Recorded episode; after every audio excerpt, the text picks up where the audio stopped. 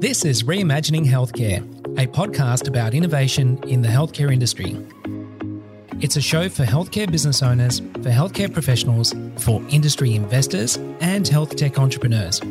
On the show, I talk to health tech and healthcare innovators to uncover how they're reimagining and building a world of seamless digital healthcare experiences and how that fits into people's lives. I'm your host, Yianni Serpanos.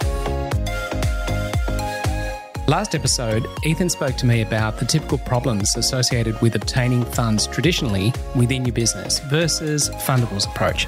And in this episode, we cover more nuanced examples and use cases where Fundabl provides significant business advantages at any stage of a business lifecycle that you happen to be in. Let's jump in.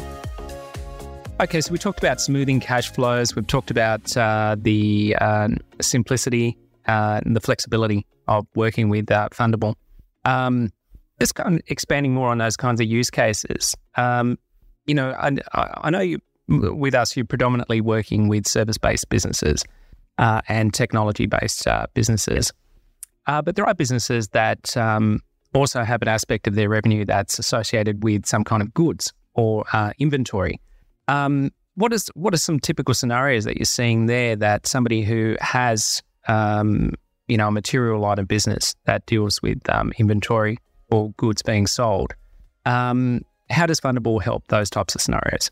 Yeah, absolutely. So um, we support a range of inventory based businesses, consumer goods businesses, FMCG um, businesses. Um, generally, in those cases, how we're helping those clients are effectively to bridge the gap between having to fund upfront costs and reaping or to meet client demand. So whether it's purchasing equipment upfront or inventory upfront or investment in um, business development efforts or purchasing materials in order to ideally bring as much product to market to then ideally meet client demand. And there's generally a timing gap between having to fund those upfront costs in order to yeah, ideally grow revenues and, and meet client demand. So those would be the scenarios where we're generally supporting those sort of businesses. And I, and I, I, might just sort of add to those who are listening who um, have those types of businesses or operate in those types of um, um, business models.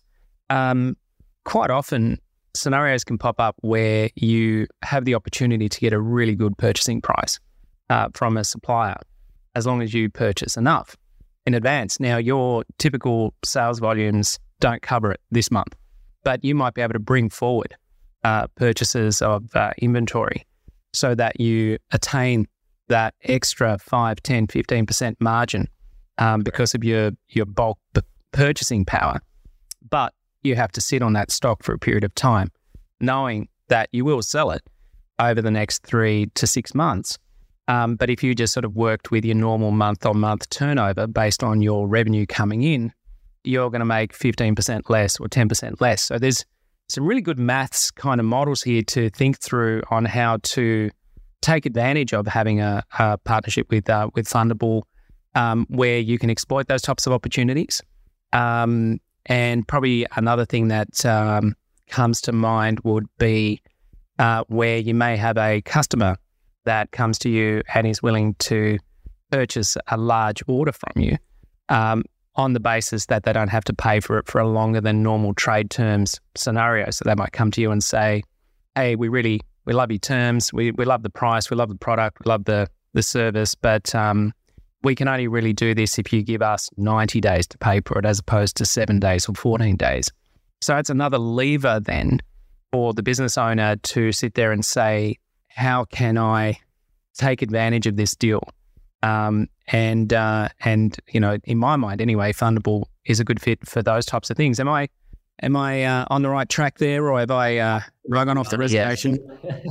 no, that's a very good thought, um, and absolutely, we support a lot of businesses that would like to take advantage of an upfront discount in order to um, ideally meet client demand, not just in the in, in the consumer goods or inventory space, but we do have clients that have a software business or have a professional services business that would otherwise offer their clients an annual upfront discounts to incentivize them to pay yearly in advance or six monthly in advance. And um, rather than having to offer those sort of discounts, they could perhaps charge the month to month option or the pay as you go option, um, while still receiving that capital upfront through Fundabl, but on much more attractive terms to the discount rate that they're currently incentivizing their clients to to pay them to be able to offer them that annual or six monthly upfront discounts.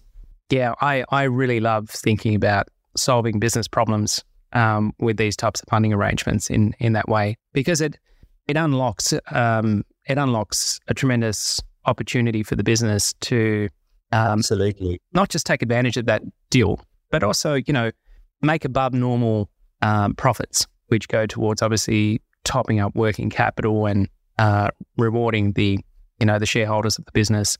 Um, there are things like that where it's not just a matter of running the business on organic tempo. You know, this is the sales volumes that normally come in, but how else can we how else can we take advantage of the opportunity that we've created here? And funding usually is the uh, key to unlocking those types of extraordinary uh, opportunities as long as it's timely, cost effective, relatively easy to put in place. If you have to wait 12 months to get money into the business, then that 90 day deal is not going to work, you know? Yeah. And the, the, the opportunity's gone. It's, it's flown away. Absolutely. Um, absolutely. And, and, and to that point, Yianni, I mean, we've seen some clients um, talk about the, the, the, benefit of getting cash up front or, or cash being king in a business. Where we've seen some clients offering their clients, offering their end users um, 50, 60% annual upfront discounts or um, significant discounts to be able to get that capital upfront because they know that they can use that capital and generate a much higher ROI. Um, through us, we're able to help those businesses to get that capital upfront, but on much more attractive terms to the discount that they're already offering their clients to to get that capital upfront. So, so absolutely, cash is so plays a really pivotal role in helping a lot of businesses to to scale and much faster than they can do through and do so just through organic means. Yeah, and and I, I wouldn't be surprised if um, if most people didn't didn't agree with this sort of uh, sentiment around it. But mostly when you start earlier in business, you do tend to just work off cash flow and sort of you know I build out this much money, that's all I've got to work with, and that tends to then um, set out a, a, type of tempo or momentum in terms of how fast or slow you grow.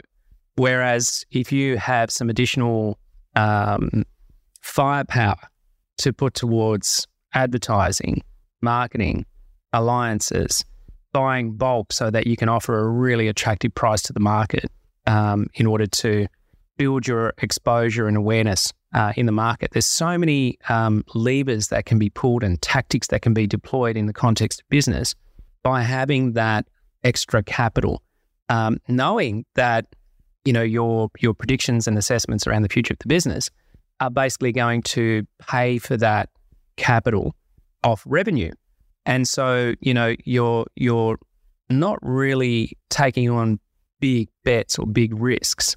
You're just able to do more now than you otherwise could off your organic cash flows. Absolutely. So, spot on, Yianni. So, our, our capital is best suited or works best with businesses that know exactly where they can allocate capital. They know that if they take capital up front, they can go purchase that inventory or that stock or that equipment, and they know that they'll be able to put it to market and generate a greater ROI, or they know that they can hire that BDM or that sales guy or invest in that tech and they'll be able to increase revenues, be value accretive from an equity perspective. They know exactly where that capital can be put towards and generate a, a much greater return. That that's um, that's particularly important to us, obviously, as a, a, finance provider, understanding where that capital's going towards and um, having a yeah that comfort level that our clients can use our funds for yeah value accretive at revenue generating purposes. Excellent, excellent. Well, look, okay, so we've we've talked a little bit about business generally and funding requirements, and the I guess the the value of being able to gain access to funding easily uh, on yep. terms that are you know good for you as a business that don't create too much time cost or lost opportunity, or um, perhaps require giving up a lot in order for the respective value of that funding that's coming in. Um, in our world, generally, we have a lot of uh, health tech business operators, tech business operators, and healthcare business owners. Um, and so, um, I guess let's break those two apart. So business owners in healthcare, uh, more often than not, are higher professional services uh, revenue stream, and um, unless, unless it's sort of in areas like musculoskeletal um, disability supports, um, perhaps remote and itinerant uh, healthcare, the inventory side and the good side is a is a smaller proportion. Um, so I want to focus on professional service businesses in the context of healthcare uh, businesses. What are you seeing are the uh, types of reasons for a professional services business to take advantage of um, the relationship with Fundabl? Um, and are they treated any similarly or differently to any other type of business? Yeah. So uh, the, the main reasons for a professional services business to come to Fundabl would be to, as I briefly mentioned, is to accelerate their business growth. Um, in the case of the healthcare sector, it's generally to bring on more staff or purchasing equipment or inventory um, or some business development efforts, sales, marketing in order to ideally grow the business. And so it'd be generally speaking for, for growth purposes.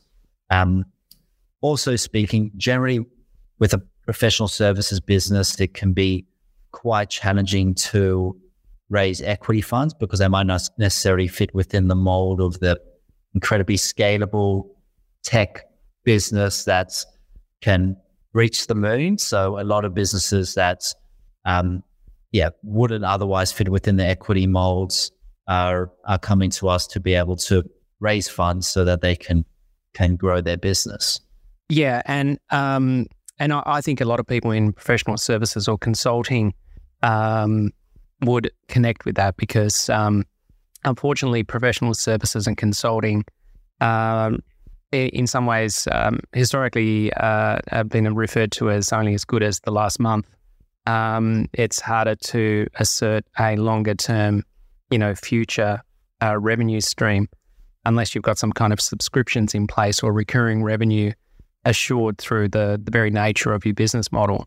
Um, and you know, I'm sure that sort of you know consulting professional service type uh, uh, businesses have uh, experienced those types of moments from time to time. But it, it, just because you're a professional service business doesn't mean that uh, you've only got one month of revenue ahead of you. That's not what I'm saying at all, and it's not consistent with the facts. But it's just when you look at bigger business um, in the funding streams, uh, such as the banks, they they do have these um, overlays of risk profiling uh, for various businesses, and so it can sort of work a little bit against. So, so in your model, you don't you don't discriminate between a professional service business or a inventory only type business or a hybrid inventory professional service type business. You you treat all your clients the same as long as they meet your minimum thresholds and as long as they our thresholds. Correct. So there's two absolute minimum requirements we need to be able to support a business. One is that they've got an Australian entity with some revenues flowing into that entity.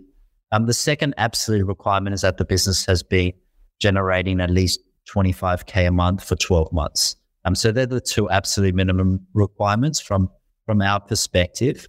In terms of do we discriminate between sectors? We we um, we just require that the business has some form of predictability to their revenue stream. Um, of course, having some form of recurring nature definitely enhances our credits. Um, but we, we, we, we support a lot of businesses that just have a, they don't necessarily have recurring revenues, but they just have a predictability to their revenue stream. They are growing and they just need some additional funds to be able to accelerate that growth. All right, very good.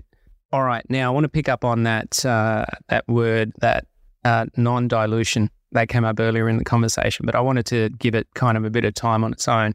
Um, because uh, so many founders um, end up confronting some organization who wants equity uh, within their uh, within their startup or growing company, and um, and it's uh, it's a big decision. Um, so perhaps, in your words, describe what you mean by non-dilution, um, and what typical contexts are your clients confronted with having to make that decision? Um, and, and how does Fundabl work to uh, help them uh, potentially not have to make that decision? Yeah, absolutely. So, um, so what is dilution or what is non-dilution for those listening that might not have heard the terms. Effectively, um, dilution means um, a, a, form of finance in which you're giving up a percentage or, or an amount of ownership in your business. So when you uh, start a business, you will have or or have join a business, you will have some form of ownership within the business. And um, if you go through an equity round or venture debt or other forms of financing, there might be some equity components, which is dilutive capital, which results in you handing a portion of your a, a portion of your business to to um to your funder, um, to your capital partner. So, um, in terms of when clients come to us, um, so there's um, to mention there's absolutely no there's a lot of benefits when it comes to equity. Um, maybe just to put that in the onset, and we definitely don't see ourselves as a um, we see ourselves very much as a, a complementary or a adjunct to equity. There's a lot of benefits to capital providers, particularly if you were looking for very patient capital or if you're looking for, if, if you would like a very strategic investor to perhaps open some doors or to provide financial guidance or operational guidance. There's a, there comes a lot of benefits. There are a lot of benefits to equity funding and um, there are a lot of businesses that are better suited towards equity funding than perhaps debt funding they are looking to raise significant amounts of capital or are looking for a very strategic investor to come on board. Um, but there's there's definitely more than one way to construct your capital stack, and um, perhaps founders or business owners might not necessarily be the most naturally skilled capital allocators, and it's important to understand the various alternative funding options available to your business um, that might perhaps be more optimal or effective or um, efficient than the the the than the all equity model. There's more than one way to see. Um, yeah, there's more than one way to fund your business, and a lot of businesses are using us as either a way to bridge towards an equity raise, to ideally hit milestones and then look to raise an equity raise down the line, but on much more attractive terms because they've increased revenues, they've improved their performance, they've reduced their um, their their um, they've improved their uh, profitability, etc. Um, and a lot of clients have also used us as a complementary to an equity raise, just given the not dilutive component to our funding. Um, but there are absolutely a lot of businesses that have used us to be able to not raise equity and just continue along their journey and not need to go through the process of speaking to equity capital providers, which, as you touched on, Yianni, is can be incredibly defocusing, very timely, and very costly for a lot of businesses.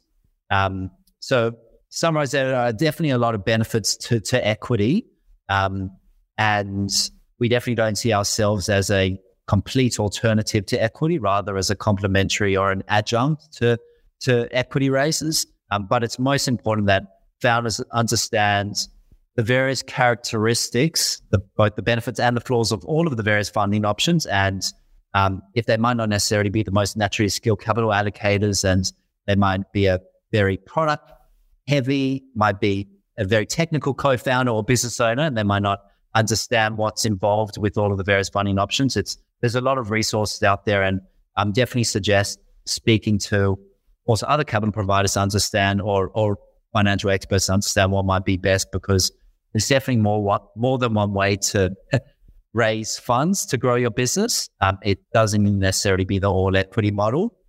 And with that, um, and to briefly digress, is um, one one important thing to to um, understand is the expectation of your various capital providers.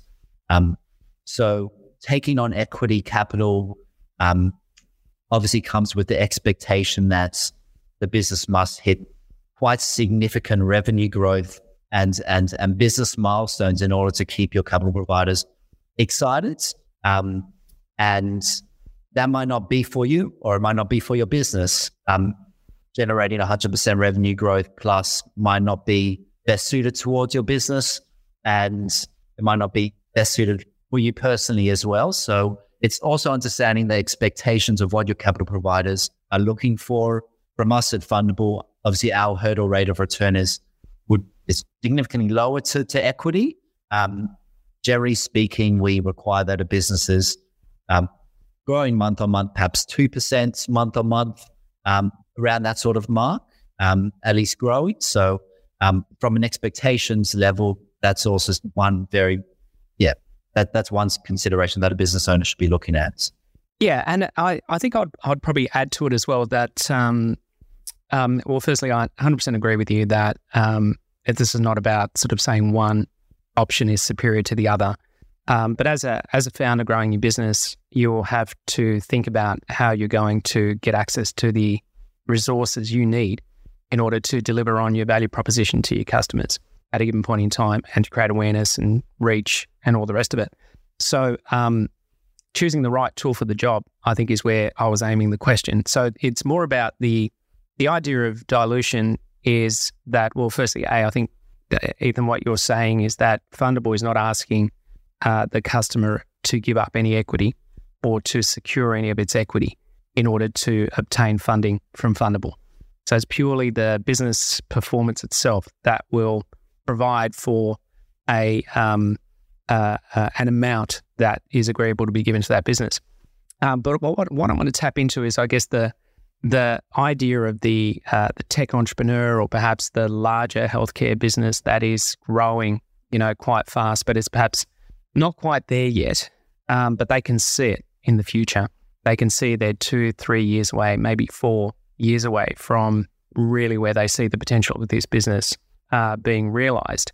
And um, if you go down the path of equity raising, you're not just getting money, you're getting a whole bunch of terms and conditions that impact the decisions you're making inside the business, the type of staffing you're hiring, uh, the type of roles, the timing of those events. You're going to have somebody on your shoulder all day, every day who wants to know what you're doing, why you're doing it. Is there another way? Yeah. And so there's a lot of other, let's call it costs that come into it. And you might be prepared to to wear those costs. And that's without taking into consideration that if you say, look, I'm willing to give up or trade, you know, 30% of my business in return for uh, the money today, well, your business today might be worth um, two, three, four times less than what it might be worth in five years' time, at which point the actual cost of obtaining that funding is exponentially higher than working with Fundabl or having a um, interest bearing uh, type uh, funding arrangement in place.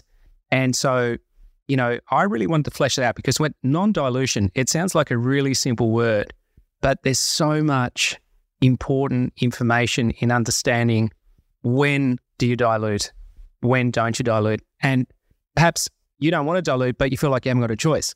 At which point, I think Fundabl being part of the the arrows in the quiver, part of the options, a tool to reach for.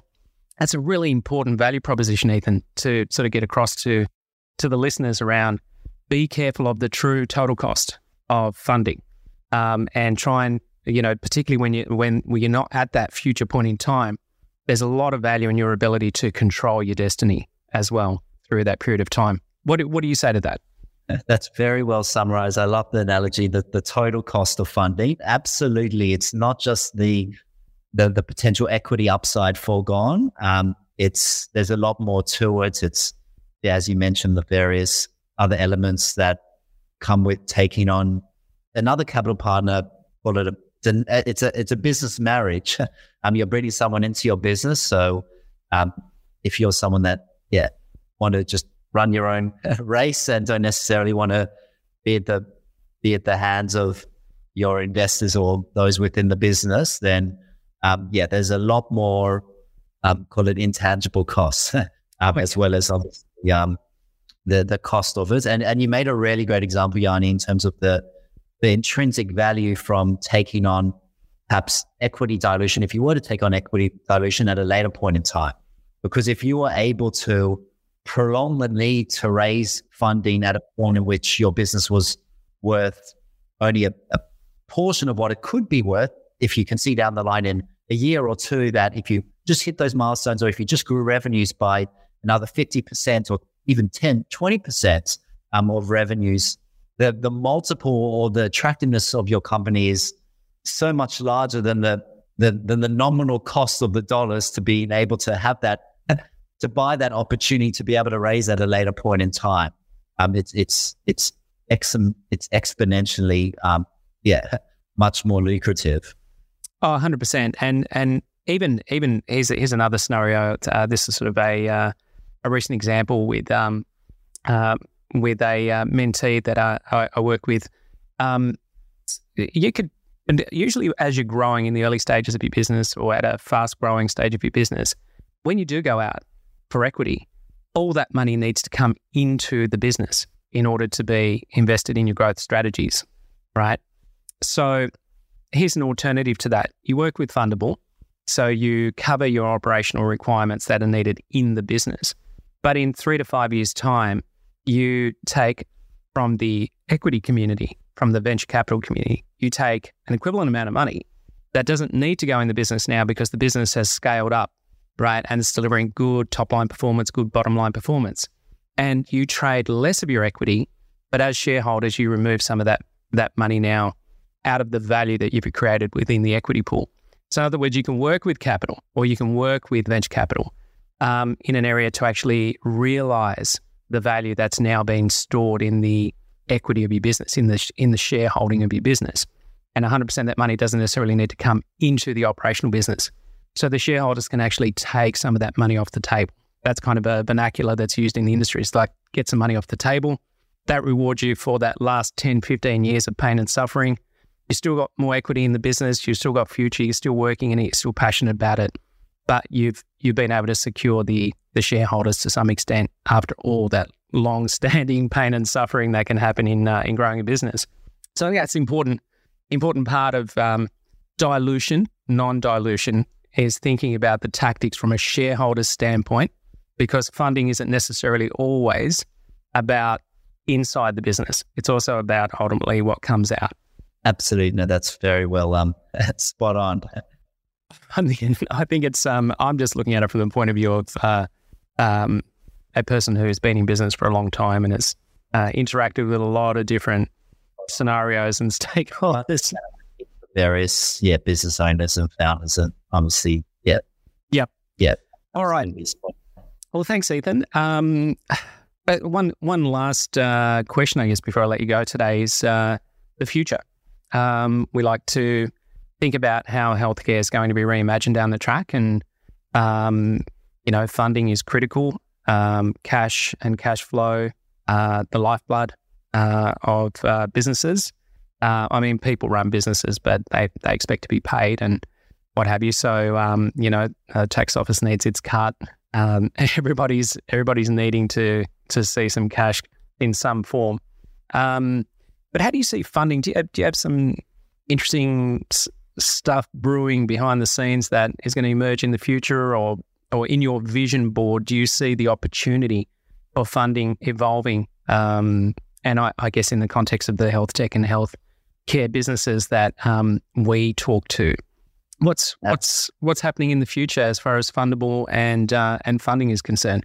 Absolutely. So, um, yeah, we've got very high growth aspirations um, and uh, being effectively at the cold face of the SME ecosystem, we understand a lot of the needs and wants of, of business owners, and a lot of which are in the health, healthcare, health tech space.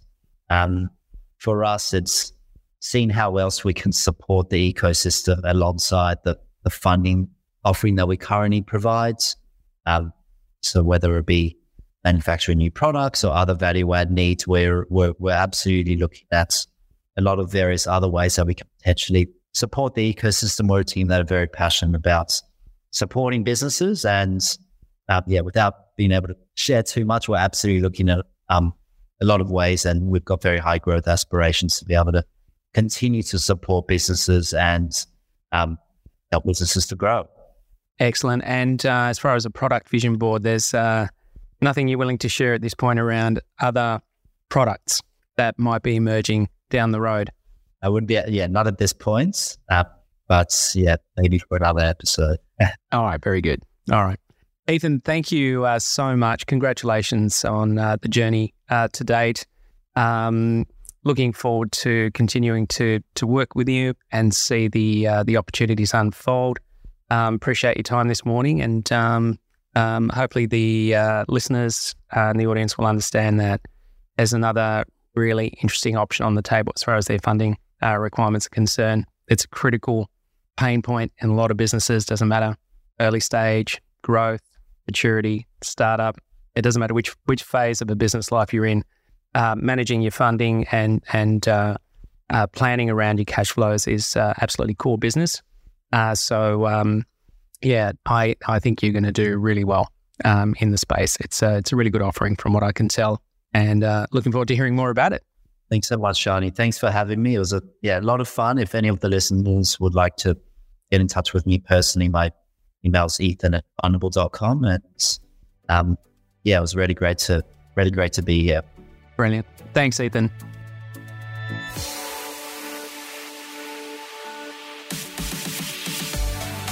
Thanks for listening.